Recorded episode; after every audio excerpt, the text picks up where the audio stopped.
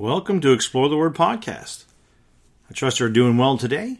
Last episode, we started examining humanism, and we looked at how humanism denies the existence of God, wanting man or desiring man to be God. Today, we'll examine their denial of the authority of God's Word and other things as well. The Bible clearly declares that God created the world and man with it. Human, humanism responds to that no, he didn't. That's how they would respond. No. They deny anything supernatural, and creation is supernatural. Humanists deny the uh, absolute revelation of God to man, the existence of God and the authority of His Word. The humanists are absolutely sure that there is no absolute. That's kind of funny when you think about it. Humanists are absolutely sure there is no absolutes. Christianity claims God's word to be absolute standard of right and wrong. That's what I preach. Almost every Sunday I mention that we believe God's word. God's word is true. Christians believe that God gave his word by inspiration and he's preserved it. He's preserved it for all men. Psalm 12 verse 6 says, Pure words as silver tried in a furnace of earth purified seven times. Psalms 119 verse 60 Thy word is true from the beginning. Hebrews chapter 4 verse 12, quick and powerful and sharper than any two-edged sword. The humanists would argue with me and you that there is no God and that the word of God is not true. How could it be true if there's no God? Now that thought process is contrary to the Bible.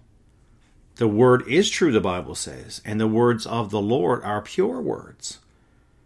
Our society loves science. You know, we have heard lots about that during recently during the pandemic and things. You know, trust the science, the science is right, and so forth and so on. And our society has that affair with science. And they have that affair with science, that love affair, because science is not, you're not accountable to science. There's, you live life with no accountability. No, both these things work together to make denying God's word ever so more convenient. Humanists refuse to consider the Word of God, and they will not permit biblical teaching in science, science classrooms, or for that matter, in any classroom of education. No, it's not true. Remove it all. So they remove accountability so they can live the way they want. Now, not only does the humanist deny the authority of God's word, he denies that man was created in the image of God, which makes sense because, again, they deny the Word of God.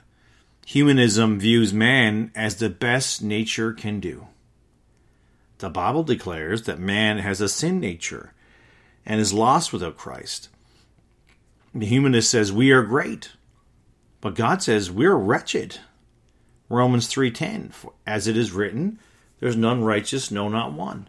There's none that understandeth, there's none that seeketh after God. They are all gone out of the way.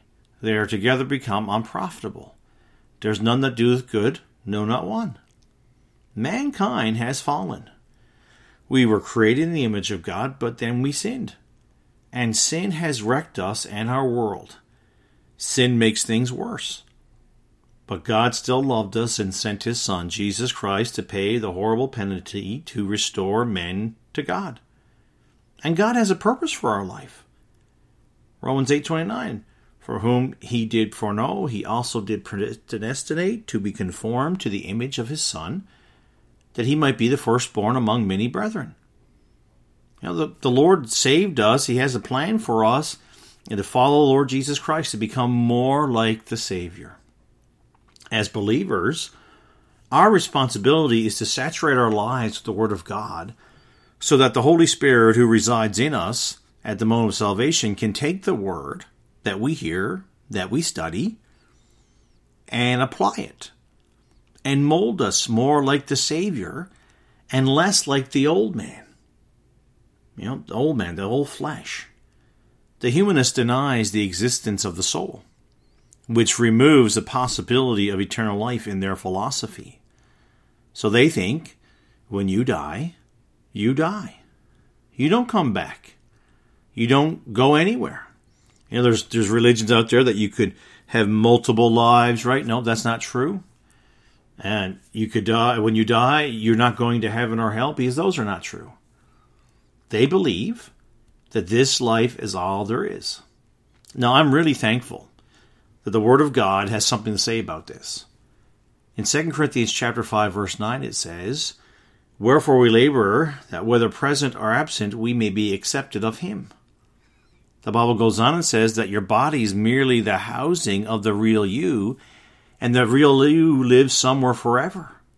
Philippians 1.23 For I am in a strait betwixt you uh, two, having a desire to depart and to be with Christ, which is far better. Nevertheless, to abide in the flesh is more needful for you. So they say there's no absolutes, there's no God, there's no soul. This is the philosophy of society that is in love with itself, yet still searching for happiness and meaning. Mankind needs to be confronted with his sin and introduced to the only source of joy and the answer for the meaning of life.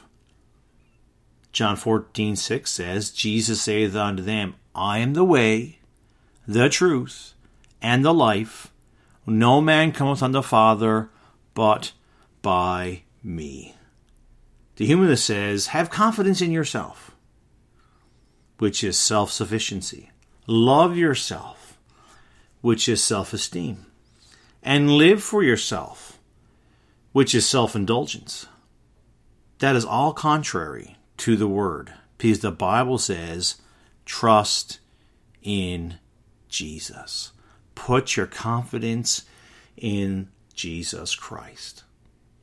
Humanism and biblical Christianity do not mix. Humanism tears down the vital, major doctrines of the Word of God. We need to be careful. We need God's discernment. We need His wisdom. Because it's subtle. We'll conclude our series on humanism the next time. I hope you can join us then. Thanks for listening. And until next time, keep looking unto Jesus and exploring the Word.